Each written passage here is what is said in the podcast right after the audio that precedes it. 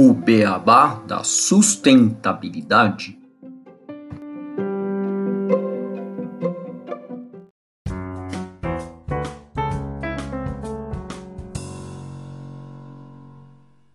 Bem-vindos ao podcast O Beabá da Sustentabilidade. Este é o episódio 122. A energia do vizinho não é mais verde. E para discutir esse tema aqui no podcast. Eu e o Renato Gatti, a gente vai receber o Aurélien Maldonet, que é CEO da Elexia e que vai conversar sobre esse tema com a gente. Tudo bem, Aurélien? Tudo bem, Renato? Como vão vocês? Tudo bem, Gustavo. Um prazer estar aqui com vocês para falar de sustentabilidade aqui no Brasil. Legal, Aurelian, muito bom receber você aqui no nosso podcast. Olá, Gustavo. Olá a todos os nossos ouvintes. Tudo bem por aqui também e com certeza vamos fazer uma conversa muito bacana e o título aí do episódio foi uma brincadeirinha até com uma matéria que a Aurelia escreveu né, na Neo Mundo, a grama europeia nem sempre é mais verde, e a gente vai conversar justamente sobre energias renováveis, como que a gente está tanto aqui no Brasil e comparar um pouco com alguns países do mundo, né? Porque a gente tem sempre essa coisa de às vezes a gente achar que a gente está atrás, né? Estamos inferior aí aqui no Brasil que alguns países mais desenvolvidos e aqui nesse caso, quando vamos falar de matriz energética, matriz elétrica, não é bem essa a realidade. Inclusive, só para a gente contextualizar aqui um pouco o tema e depois entrar nas conversas e fazer as perguntas para o Aurelian, a gente trouxe uma notícia que saiu recentemente né, num portal que é o portal público.pt, do dia 25 de fevereiro de 2023, que aborda justamente a relação entre a guerra na Ucrânia e a dependência da União Europeia em relação ao gás natural russo, que devido a essa interrupção no fornecimento de gás, a União Europeia ela teve que passar a investir mais em energias renováveis, mas ela ainda não conseguiu se livrar totalmente da dependência do gás natural de outras fontes energéticas. E essa matéria ela acaba discutindo justamente esse impacto dessa dependência em relação à segurança energética e destaca que esses avanços né, nas energias renováveis são importantes, mas ainda existem muitos desafios a serem enfrentados. E, além disso, são apresentados também alguns dados sobre a produção de energia limpa na União Europeia e planos de investimento no setor. E nós sempre comparamos com os outros países, né, o Brasil, e a gente acaba tendo essa visão de que o Brasil é um país atrasado, que as coisas existentes no exterior são melhores, a gente até fala produto para exportação é o melhor, e por aí vai. Mas, como a gente já trouxe várias vezes aqui, o Brasil ele tem um potencial gigante a ser explorado, e quando falamos de energias renováveis, nós somos referência no mundo, motivo de orgulho para todos os brasileiros. E nesse episódio vamos analisar como anda a situação do mundo quando falamos de transição energética e fazendo alguns comparativos né, com o nosso país. E trazendo o Aurelian para conversa, Aurelian, quais são as principais diferenças entre os cenários energéticos projetados para o Brasil e para o mundo no futuro próximo e a um longo prazo? Bom, eu acho que, Gustavo Renato, né, vocês tocaram num ponto muito importante, que é o ponto da segurança energética. Né? Energia é tudo. Sem energia a gente não faz nada. Né? Inclusive, estudos demonstram que para ter desenvolvimento econômico, você precisa ter o desenvolvimento da eletrificação das redes dos países. Porque sem energia não tem produção industrial, não tem alimento, não tem nada. Eu acho que a gente tem esquecido um pouco desse tema de segurança energética e, e dos temas mais geopolítico, né? Mas o Renato traz essa notícia da guerra na Ucrânia, que efetivamente mudou completamente o cenário geopolítico e traz à tona né, essa questão da segurança energética, no sentido de que revelou o quanto as economias europeias eram dependentes efetivamente das importações de gás russo. Até mesmo um país como a Alemanha, que investe há anos né, em energias renováveis, aumentando ali a sua capacidade de instalar tanto em solar, tanto em eólica onshore e offshore, não conseguiu nem substituir as termoelétricas movidas a carvão e as usinas nucleares. Talvez pessoas não sabem, mas a Alemanha parou. A última usina nuclear parou há pouco tempo, então hoje a Alemanha não depende mais da usina nuclear mas ela não conseguiu substituir essa capacidade instalada com as energias renováveis. Então, de fato, ela fica muito dependente dessas importações. Então, a guerra na Ucrânia, o fato que ela parou de importar o gás russo, revelou as fraquezas da economia alemã em relação à segurança energética. E isso desencadeou é, realmente num decrescimento econômico para ela. E além do tempo da energia, isso traz várias outras questões. Por exemplo, isso tem resultado em um custo de energia para o consumidor final extremamente elevado, tanto na Alemanha, tanto na França, tanto no Reino Unido, e ocasionou as contas de energia dos consumidores finais a mais do que quadruplicar, entendeu? Então, quando a gente acha que a gente tem um quadro muito negativo aqui no Brasil, porque as nossas contas de luz e de energia também estão aumentando, lá fora é muito pior. E não é só uma questão de energia. Como eu já falei no início, a energia é um insumo prioritário para todo qualquer processo industrial. Então, por exemplo, se o custo da energia aumenta, o custo dos alimentos aumenta. Então, essa crise desencadeou numa crise energética, mas também uma crise alimentar. E agora numa crise econômica, porque a inflação foi lá em cima.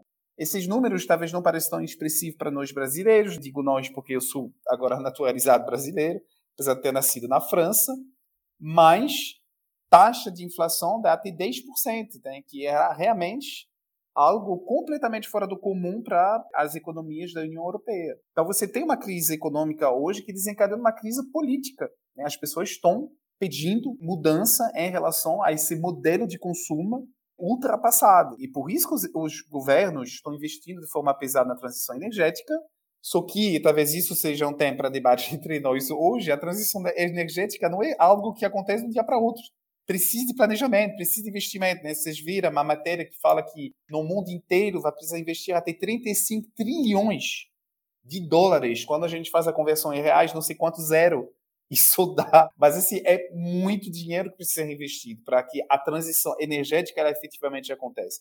E o caso da Alemanha é muito simbólica. Você tem ali um país que investiu nas energias renováveis, mas não foi o suficiente.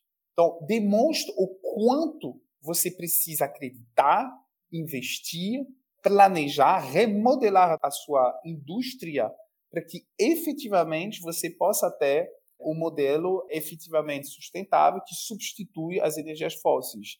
E isso não acontece novamente de um dia para outro. É um processo longo que ainda vai demorar vários anos. Mas em comparação da Europa, no Brasil, que é a, a pergunta inicial, a gente tem um cenário energético relativamente estável. Sim, em 2021 a gente passou muito perto do racionamento energético. Sim, os reservatórios das grandes elétricas, que são a nossa bateria né, natural do sistema energético, são relativamente baixos.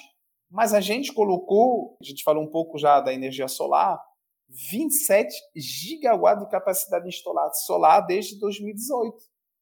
Isso é um número extremamente expressiva. E a fonte eólica também chegou a quase 20 giga. Então, a gente está, de fato, aqui investindo de forma extremamente pesada na produção de energias renováveis. Tem uma das matrizes elétricas mais limpas do mundo, com mais de 85% da matriz sendo de fontes renováveis. Então, isso é um motivo de orgulho para nós brasileiros.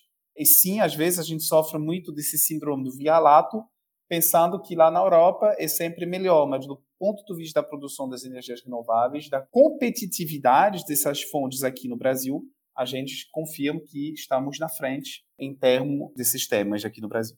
Muito legal, ouvir um pouco esse efeito cascata, né, que a energia como fonte primordial para o desenvolvimento, igual você trouxe, vai desencadeando aí em aumento de preço de alimentos, inflação, aumento da estabilidade política e etc. Inclusive a gente tem visto vários protestos nos países europeus.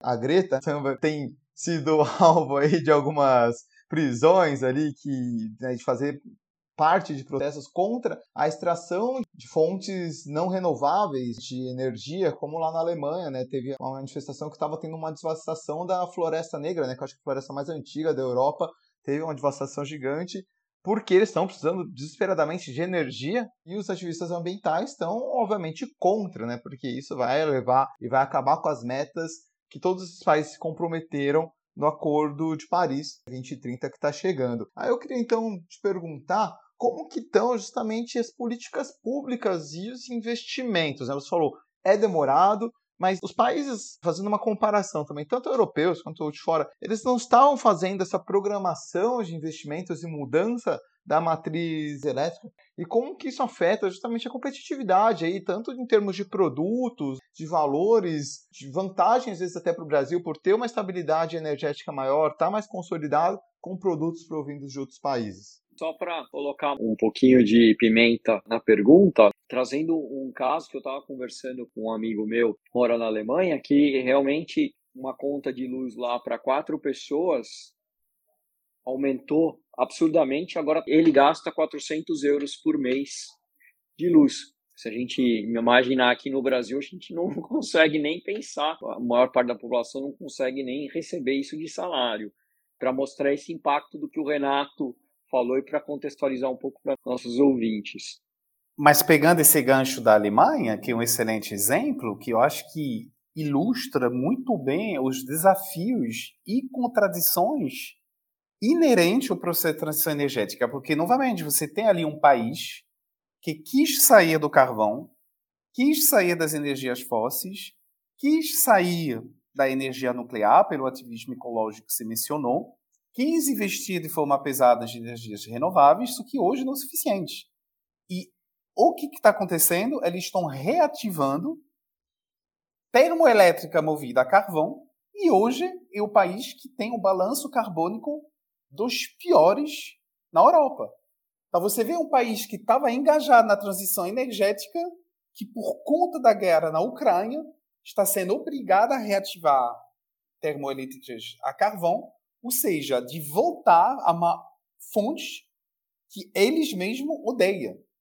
Então, essa questão da geopolítica e da economia que se impõe à realidade dos países. E aí, voltando para a pergunta do Renato sobre as questões das políticas públicas, eu acho que os governos não fazem nada de forma filantrópica. Né? Você consegue ver, analisando a história da humanidade, que as grandes revoluções elas são impostas por fatores externos. E nesse caso não foi diferente. A guerra na Ucrânia ela fez perceber os países da União Europeia que, cara, a gente precisa mudar o nosso modelo. A gente não pode mais depender do gás russo. Então a gente precisa investir de forma pesada nas energias renováveis.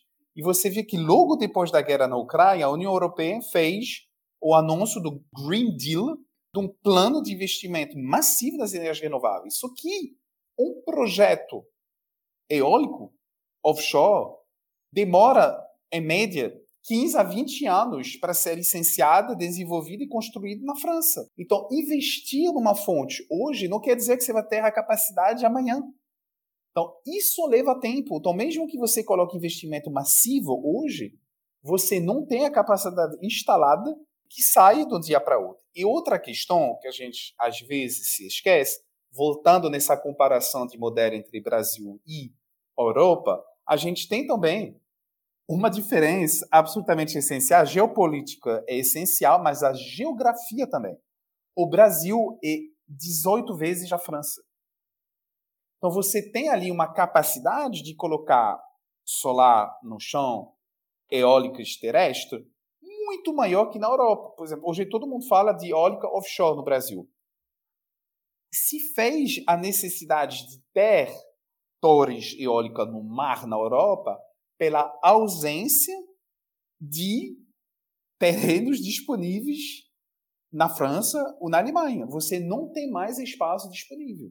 Então, aqui no Brasil, a gente pode não ter ainda as políticas públicas que foram anunciadas na União Europeia, no contexto do Green Deal, nos Estados Unidos, no contexto do Tax Refund, né, desse grande plano de infraestrutura que o presidente Biden anunciou, com investimento massivo também no solar, nos eólicos. Mas a gente tem um contexto muito mais favorável ao desenvolvimento de projetos renováveis, porque nós temos espaço, nós temos o vento em um solo muito abundante, nós temos um contexto regulatório relativamente estável, gente consegue desenvolver projeto muito mais rapidamente, por exemplo, que na França. Na França é muito demorado, você tem muito recurso administrativo, porque o parque eólico é muito próximo das habitações, o NOMAR ele, ele bloqueia a visão dos habitantes nas costas do mar. Então, é muito mais complexo do ponto de vista de regulação, administrativo, burocrático, de desenvolver projeto. Então, é claro que esse investimento públicos eles são necessários, né, para dar o start numa verdadeira transição energética. Mas o meu ponto é que isso demanda tempo e demanda envolvimento de todas as partes, inclusive das empresas. Não é só o governo impõe para as empresas. Você precisa de um plano ali que inclui a sociedade civil, que inclui as empresas, para que todo mundo possa embarcar numa trajetória de transição energética. Mas é claro que para alguns itens, por exemplo, hidrogênio verde. Hoje todo mundo fala no hidrogênio verde. Na realidade, o hidrogênio verde ele existe há muito tempo.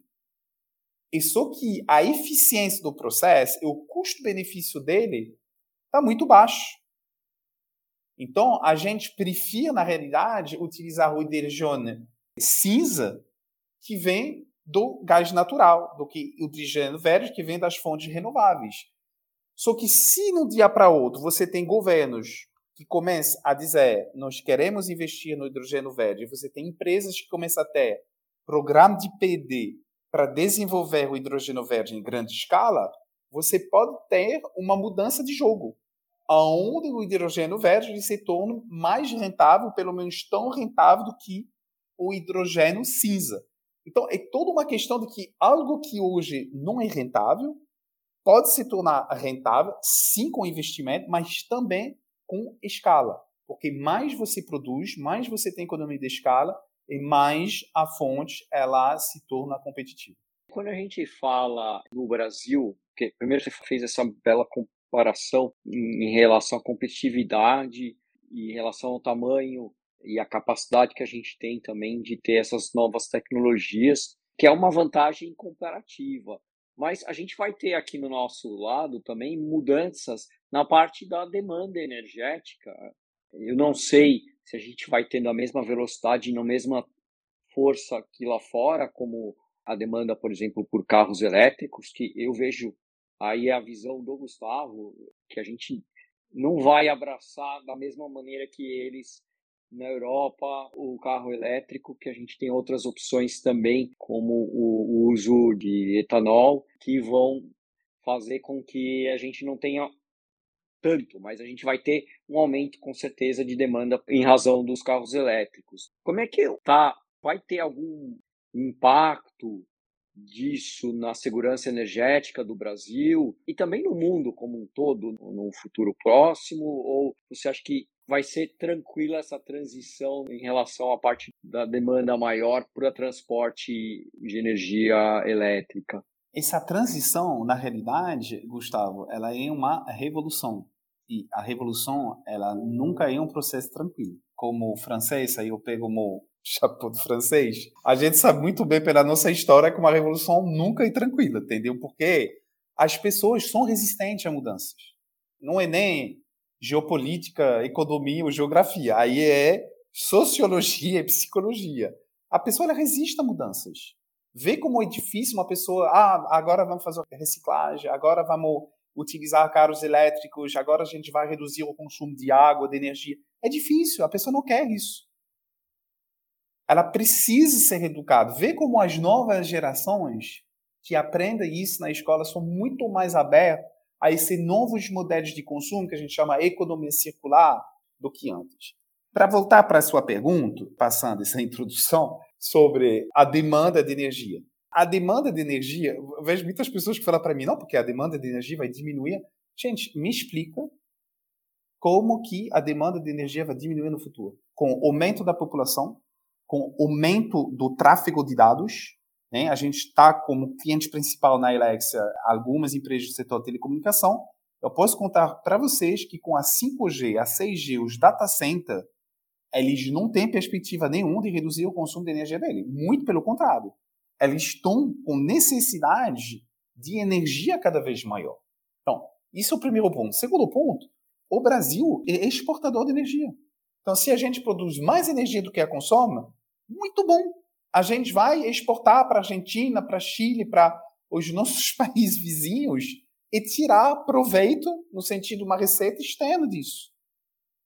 Até porque serão, para a maior parte, energias renováveis. Então, olha só que beleza. A gente vai contribuir à descarbonização do nosso modelo energético e incentivar a descarbonização do modelo dos outros.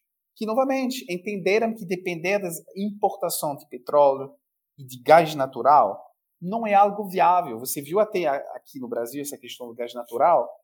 É uma cadeia de valor muito complexa, muito poderosa. Entendeu? Aí, de novo, voltando à questão das energias renováveis, que são mais competitivas, que são produzidas localmente. A gente tem também o modelo da geração distribuída, né, no qual atua a Elex, onde você faz a produção perto do centro do consumo, para evitar todas as perdas de transmissão, de geração e de transmissão que são inerentes ao transporte da energia.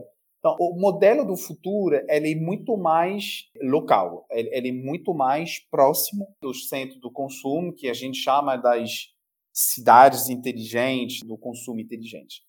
Sobre carros elétricos, eu compartilho né, da sua opinião de que não é um mercado que hoje existe. Né? Eu estava vendo um estudo, venda de carros elétricos no Brasil em 2022, 8 mil veículos, e nos Estados Unidos 8 milhões de veículos. Por que, que isso? Porque, primeiramente, a gente não tem produção local, né? a única usina hoje que produz veículos elétricos no Brasil é da BYD do chinês, é, perto de Campinas. O custo de um carro elétrico é extremamente caro, né? a gente está falando de muito mais de que 200 mil reais. E terceiro, a gente não tem infraestrutura.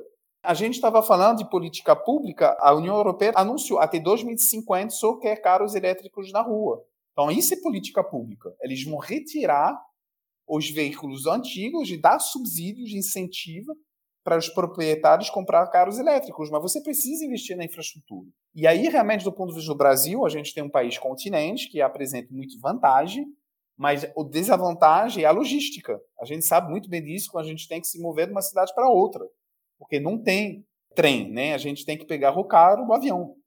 E aí, em termos de veículos elétricos, a gente tem que ter uma infraestrutura para poder fazer a longa viagem. Hoje você tem borna de recarregamento no shopping center, nos estacionamentos, mas se você vai fazer, por exemplo, Rio, Salvador, você não vai ter a capacidade suficiente para fazer essa distância com um carro elétrico. Então, isso impede hoje né, o desenvolvimento dessa modalidade aqui no Brasil, não quer dizer que ela não vai existir, aposto que sim, a gente vai ter esse segmento da mobilidade elétrica aqui no Brasil, mas você bem falou também que existem outras possibilidades. A gente, durante muito tempo, conseguiu mover veículos com bioetanol, por exemplo. Então, a gente teve ali a nossa própria tecnologia e solução brasileira, né? Eu acho que a gente, cada país, ele tem nessa teoria das vantagens competitivas, utilizar as suas próprias forças. A gente tem etanol, a gente tem energias renováveis, que novamente permite o desenvolvimento de energia do hidrogênio verde.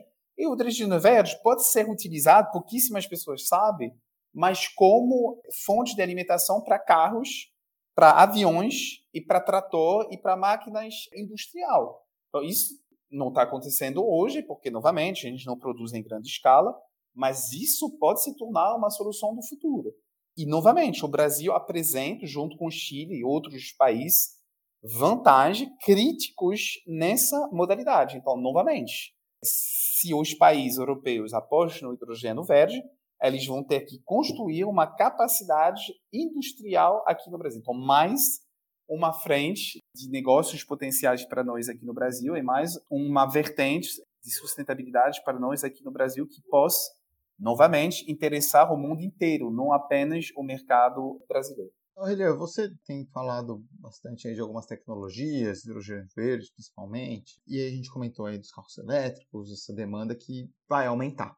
Compartilhei dessa opinião, a gente está vivendo uma sociedade tecnológica cada vez mais dependente das tecnologias, então, e uma população humana crescente mais pessoas no planeta, cada vez mais conectadas, então a gente, de fato, a perspectiva é de que essa demanda energética aumente. Quais as principais tecnologias que estão surgindo para que a gente tenha energias mais limpas, seguras e que deem conta desse aumento da demanda energética. Né? Você falou um pouco do hidrogênio verde. Eu tenho uma esperança e acompanho de perto, eu quero muito ver, acho que vai ser um ponto de revolução gigante na nossa sociedade. Quando a gente conseguir atingir uma energia de fusão nuclear bem feita, estável, bonita, que vai ter uma mudança assim total na forma como que a gente convive, mas eu acho que ainda está um pouco longe disso. Queria que você trouxesse uma perspectiva do que está sendo desenvolvido, o que você vê que vai ser também o futuro. Bom que a gente está tendo um papo entre otimistas, né? Porque às vezes você fala com pessoas que falam, não, mas que é o fim do mundo, né? E não vai ter energia, não vai ter nada. Não compartilho disso. Eu acho que o ser humano ele tem essa capacidade de adaptação e de evolução. E quando ele vê que ele está perto do buraco, ele sabe encontrar soluções inovadoras. Então você mencionou o hidrogênio verde, acho que é uma das fontes, mas assim, eu vejo também a indústria solar por aqui. Novamente, eu mencionei que a gente conseguiu colocar aqui no Brasil, em pouco tempo, desde 2018, 27 gigawatts de capacidade instalada. Assim, isso coloca o Brasil em oitavo lugar dos países em termos de energia solar. Três anos atrás, a gente não estava nem no ranking dos primeiros 15. Então, novamente, um motivo de orgulho que a gente não vê muitas vezes na imprensa, que seja escrito, que seja audiovisual, né? É um motivo de orgulho, entendeu? A gente conseguiu colocar aqui uma indústria solar que funciona, que cria emprego, que tem impacto positivo. Você tem também a indústria offshore, a gente fala muito disso, uma tecnologia completamente diferente da eólica onshore, precisa uma adaptação muito grande em termos de regulação, em termos de adaptação dos portos, para utilizar o método que a gente chama de cabotagem, né, que é a chegada dos equipamentos até os portos para poder colocar essas turbinas no mar. Novamente, vai levar tempo, não vejo isso acontecer antes de 10 anos, mas eu gostaria insistir sobre uma tecnologia fantástica, porque ela é tão simples que às vezes a gente esquece. Para poder enfrentar o aumento da demanda, você tem um método muito eficaz que se chama eficiência energética. Esse é justamente um dos setores de atuação da Alexia. Se você pega o cenário 2020 e 2050, se você quer zerar as emissões de dióxido de carbono e reduzir a demanda, você tem que reduzir o consumo. Então, você vai ter algumas indústrias que vão precisar de mais energia, mas você tem hoje indústrias que são ineficientes em relação ao consumo de energia, ou seja, consoma muito mais do que deveria. Então, o próprio fato de você medir o seu consumo, analisar o seu consumo, analisar os desvios num padrão de consumo, te permite de reduzir o consumo. E isso é o core business da Alexa lá fora, é um setor de negócio que ela toca há mais de 12 anos. E nos estudos que a gente faz com os nossos clientes, a gente mediu que, em média, a gente consegue, através de diagnóstico energético e medidas de eficiência energética, que pode incluir, mas não apenas a troca de equipamentos que hoje não são eficientes, pensa em ar-condicionado, em gerador, em até 30% do consumo de energia. Então, isso pode parecer pouco, mas para uma empresa gigante, que tem uma conta de energia na casa do 100 milhões de reais, 30% disso é muita coisa. Então, é uma economia financeira para a empresa, é uma redução do consumo. Imagine se todas as empresas têm um plano de redução do consumo de até 30%. Se você pega todos os grandes consumidores de energia, você impõe a eles de reduzir a conta de energia de até 10%, 20%. Você já tem uma redução do consumo drástico, somente através da eficiência energética. A gente não pode esquecer bateria, bateria de armazenamento de energia é fundamental, porque hoje as energias renováveis elas são intermitentes, então se você precisa estocar energia para poder utilizá-la quando não tem vento, quando não tem sol. Mas eu acho que uma das vertentes que é muito esquecida é a eficiência energética. A gente precisa olhar como reduzir nosso consumo. E para falar em termos bem reais para as pessoas da nossa audiência, é isso que a gente faz na nossa casa. Como que a gente faz quando a gente recebe uma conta de luz que aumentou aí, Gustavo, não igual a Alemanha quatro vezes, mas assim, aqui no Rio, a conta aumentou muito mais do que o dobro, entendeu? que, que a gente faz? Em vez de colocar quatro ar-condicionados, a gente coloca metade. A gente desliga os ar-condicionados durante o dia, a gente coloca apenas à noite. Ou seja, a gente reduz o consumo, porque a gente está sendo obrigado a isso. Então, o que o consumidor faz em casa, em bom financeiro das contas da sua casa, as grandes empresas têm que fazer também, e o governo tem que ter um contexto regulatório. A gente falava das políticas públicas no início do nosso bate-papo, isso é fundamental que as empresas sejam incentivadas de uma forma ou outra a reduzir esse consumo de energia para poder compensar o aumento global da demanda. Só uma dúvida, Aurelia, quando você fala desse trabalho de ajudar a melhorar a eficiência energética, trazendo a redução do consumo, vocês buscam por locais que têm uma perda muito grande de energia, mas também vocês veem formas de otimizar, por exemplo, transmitir melhor a energia, se aproveitar mais aquela energia que está chegando, ao invés de só reduzir também, mas tem um gasto, mas como otimizar aquilo que eu estou consumindo para produzir mais, enfim, ou é o mesmo otimizar a produção, né? É. Da maneira como você faça as suas linhas de produção, você vai conseguir otimizar a sua utilização energética, né? Exatamente, é, Gustavo e Renato. Por isso que a gente sempre começa com o diagnóstico energético, porque acredito não, muitos dos nossos clientes não conhecem de forma exata o consumo de energia deles. Porque a gente está falando de grandes indústrias, o varejista que tem várias lojas pelo país, e eles não sabem um determinado ponto de consumo, qual é o, qual é o perfil do consumo de uma loja versus a outra. Eles não têm ponto de comparação que a gente não consegue reduzir ou que a gente não consegue medir.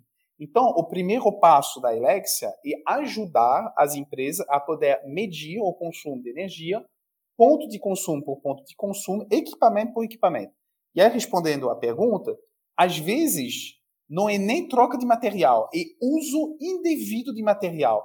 É o ar-condicionado que fica ligado à noite, é a luz que fica acesa. É uma falha no processo, sim, de produção ou de consumo. Então, às vezes, sem fazer nada, apenas identificando falhas, os desvios nos consumos de energia, você já consegue ali, na veia, reduzir de forma significativa o consumo. E depois, sim, a gente pode engatilhar em medidas mais capitalística, né, de troca de equipamento e material, quando você tem, por exemplo, uma planta industrial que utiliza equipamentos antigos, né, iluminação antiga, aí você troca todos os ar-condicionados, substitui a iluminação com lâmpada LED, e aí sim, você trabalha outras vertentes da eficiência energética, mas antes mais nada, você precisa iniciar o processo com o diagnóstico.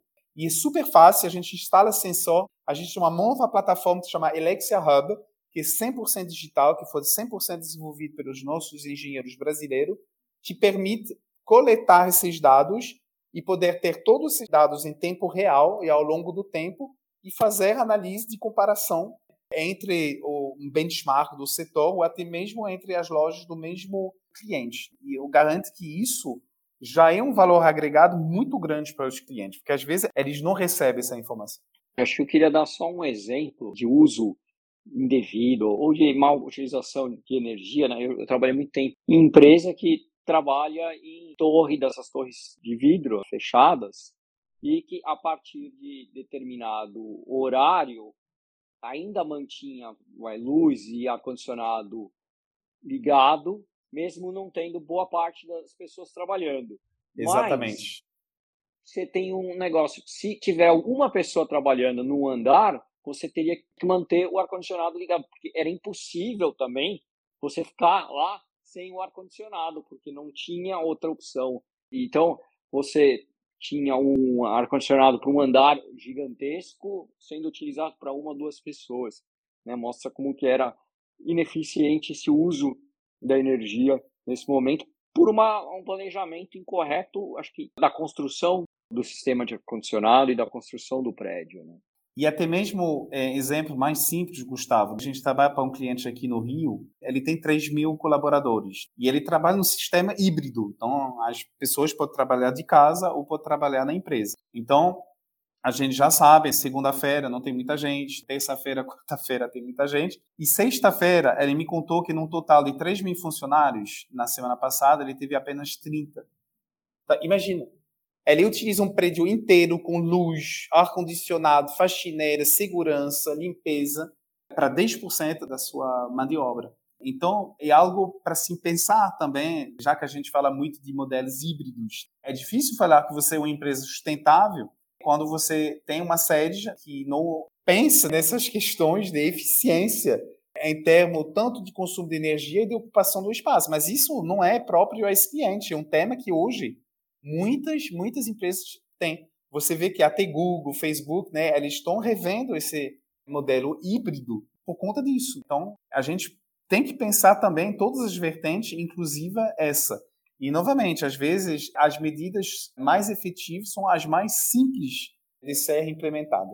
Eu trabalhei numa empresa que mudou para o sistema híbrido, mas eles tinham antes do sistema híbrido, e foi antes da pandemia, não foi algo que surgiu por causa da pandemia. Eles tinham 27 andares, um prédio de 27 andares em São Paulo, com os 27 andares deles, e eles mudaram para um prédio de sete andares, de um prédio que deve ter mais que 27 andares, que é mais alto ainda que o outro. Eles reduziram, aí ficou lá era existia esse uso do híbrido, mas você tinha já algo determinado e, por exemplo, na sexta-feira era o dia que era obrigatório, todo X% das pessoas tinham que ir na sexta-feira, lógico, rodando porque se fosse todo mundo, o escritório não ia comportar mas você tinha os seus dias obrigatórios e não dava para mudar esse tipo de coisa. É só complementando aí, você falou de tecnologia simples, Aurélio.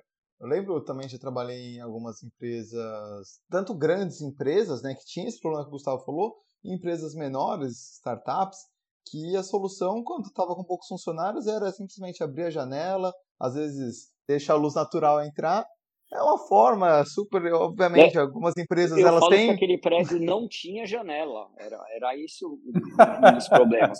Você não tinha essa opção. E aí é um erro na construção, né? Sim. Porque impede uma maneira simples. Se tivesse uma abertura de janela, o prédio é um dos mais bonitos. Sim. Você vai lá na Faria Lima e fica abismado de bonito aquele prédio. Hoje se fala em prédios inteligentes, né? Os prédios inteligentes são exatamente esse. Eles utilizam materiais que justamente não cria tanto calor. E até mesmo pensando em janelas que já tem placa de silício e aí consegue ter uma geração solar na fachada do prédio. Então, existe hoje várias tecnologias. A gente viu também no caso da Copa do Mundo de Futebol no Catar, os estádios ali todo eficientes, com novas tecnologias. Então, assim, até mesmo setores como a construção civil, muito mais conservador, muito mais consumidor de energia, também olhando para essas novas tecnologias, esses novos matéria-prima, para ter prédios mais inteligentes e mais eficientes do ponto de vista da necessidade de ter o ar-condicionado, de ter o calor, no caso dos países frios.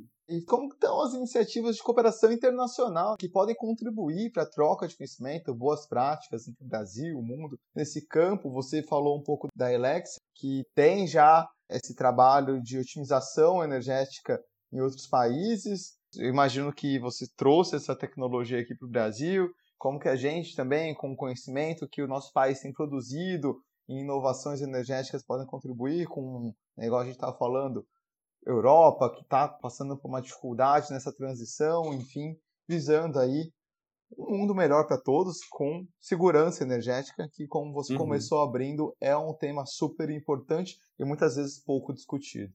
Então, de novo, né, o crescimento dos setores eólicos e solar no Brasil já providenciou uma troca, uma importação de tecnologia muito forte. A gente importou, relembra que no caso da indústria eólica, conseguiu estabelecer aqui no Brasil uma cadeia de produção de aerogeradores 100% brasileiros. Entendeu? Então, isso em si é uma conquista. No caso do solar, já que a gente importa a maioria das placas solar da China, é mais difícil, mas a gente já tem tido iniciativa de fabricação, de assemblagem dessas placas aqui no Brasil. A gente se aproveitou também de outras tecnologias relacionadas a outros tipos de equipamento, como transformador, inversor, trackers. Então, isso já está acontecendo. Uma grande troca de tecnologia no setor de energia que eu vejo E no caso da eólica offshore, por exemplo, essa tecnologia não existe ainda no Brasil. Ela está sendo utilizada já há 10, 15, 20 anos na Europa. Então é algo que a gente pode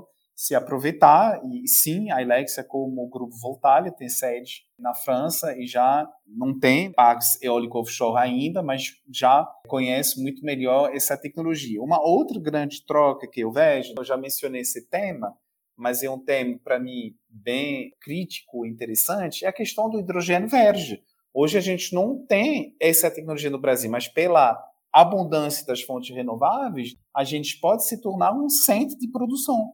E você vê que países como a Alemanha já estão apostando no Brasil, fazendo investimento no Brasil para poder ter uma cadeia de produção industrial aqui. A Voltalia recentemente assim um memorando com o estado do Rio Grande do Norte para poder investigar a criação de uma filial do hidrogênio verde naquele estado. Então, isso está acontecendo. Essa transferência, tanto de tecnologia, de investimento, está acontecendo no Brasil. E, às vezes, não é só tecnologia, é investimento. Os estrangeiros olham no Brasil como um país estável, onde a gente tem, novamente, fontes renováveis competitivas, a gente tem possibilidades de financiamentos locais e a gente tem uma moeda relativamente barata. Então, quando o estrangeiro chega com os seus dólares, os seus euros, ele vê aqui projetos muito rentáveis e que são baratos de ser comprados. E através disso, não seja uma tecnologia por si, mas a gente consegue atrair investimento aqui para nós no Brasil, que nos permite também investir em mais capacidade, capacitar mais pessoas. Tem um dos temas que a gente não abordou, mas para ter tecnologia você tem que ter pessoas para utilizar as tecnologias. A gente tem que capacitar muitas pessoas aqui no Brasil. Falta engenheiros, falta pesquisadores, falta. Sim, a gente tem que repensar as universidades e olhar esse setor como um setor provedores de emprego para a população. E a gente pode até pensar em ter universidades da transição energética, onde a gente vai treinar e formar os nossos jovens aos empregos do futuro. Esperto em hidrogênio verde, esperto em eólica offshore. Porque, novamente, a gente viu isso acontecer na França com nuclear, com eólica offshore. Não é uma mão de obra que você forma de um dia para outro. Leva anos às vezes vários anos. Então, se a gente quer ter um setor estabelecido, estruturado hidrogênio verde do helico offshore no Brasil, a gente precisa capacitar essa mão de obra agora para que ela se torne pronta e madura, experiente lá na frente. E até mesmo mandar ela fora para ver, para estudar, para trabalhar em parque que já existe lá fora, para trazer não essa tecnologia apenas, mas esse conhecimento e esse know-how que para mim é até mais importante que a tecnologia, porque senão você tem uma tecnologia que ninguém sabe utilizar, manusear, operar, e aí você tem uma tecnologia que não serve para nada. Você falou um pouco de futuro, a gente conseguiria, como um exercício, pensar em como vai ser a matriz elétrica do Brasil, por exemplo, em 2050? Você acha que a gente vai continuar sendo hidroelétrica como mais e outras renováveis abaixo, ou vai ter alguma revolução que até vai alterar essa matriz elétrica que a gente tem hoje? Acho que a revolução já começou, Gustavo. Né? A revolução é o crescimento exponencial da fonte eólica, ainda mais da fonte solar. A perspectiva é que no mundo inteiro essas duas fontes representam mais de 50% da matriz. Então, essa revolução, a disparição das fontes fósseis sendo substituído pelas fontes renováveis, eólica solar, hidrogênio verde, biomassa, metanização, é isso que está acontecendo. Então, em termos da fonte hidroelétrica, né, que como você relembrou, representa hoje 65% da matriz brasileira, a gente vê que o potencial dela crescer é limitado. A gente não vai ter um outro Belo Monte no Brasil. A gente viu das limitações desses megas empreendimentos. E até, às vezes, o impacto negativo que ele tem no, no meio ambiente. Então, eu vejo que a perspectiva é que a fonte hidráulica se mantém, mas em termos percentuais diminui, e aí cresce muito as fontes eólicas e solar, substituindo a fonte eh, elétrica. E aí que a gente vai ter que pensar em termos de fazendo a conclusão, pegando o nosso ponto da segurança energética no início, Hoje, a bateria do sistema energético brasileiro são as hidroelétricas, porque você tem ali uma energia de base que produz o tempo inteiro. Então, você pode aumentar a proporção das energias renováveis, que são intermitentes por definição, porque você tem a energia base. Na França, você tem energia nuclear para 75%. Então, chove, o faz sol, a energia nuclear ela produz. A eólica, quando não tem vento, não tem energia. Energia solar, quando não tem sol, não tem energia. Então, além e em paralelo desse crescimento dessas fontes renováveis, a gente tem que investir, é isso o caso, em tecnologia de armazenamento dessas energias. É isso também um tema igual hidrogênio verde, que várias tecnologias, processos existem, mas a gente não tinha dado o investimento necessário. Hoje você tem empresa que realmente entra pesada em termos de PD, de investimento para investir isso, porque quem tem a solução eficiente em termos de armazenamento, ele tem a solução para essa mudança da matriz. Aí você pode colocar o quanto você quiser de eólica e de solar sem colocar em xeque a segurança da sua matriz. Mas eu acredito que no caso do Brasil, pelo peso relativamente elevado das hidroelétricas, a gente ainda tem, nos próximos anos, né, um potencial muito bom e sem comprometer a segurança do sistema das energias renováveis. Aliás, por isso que a gente vê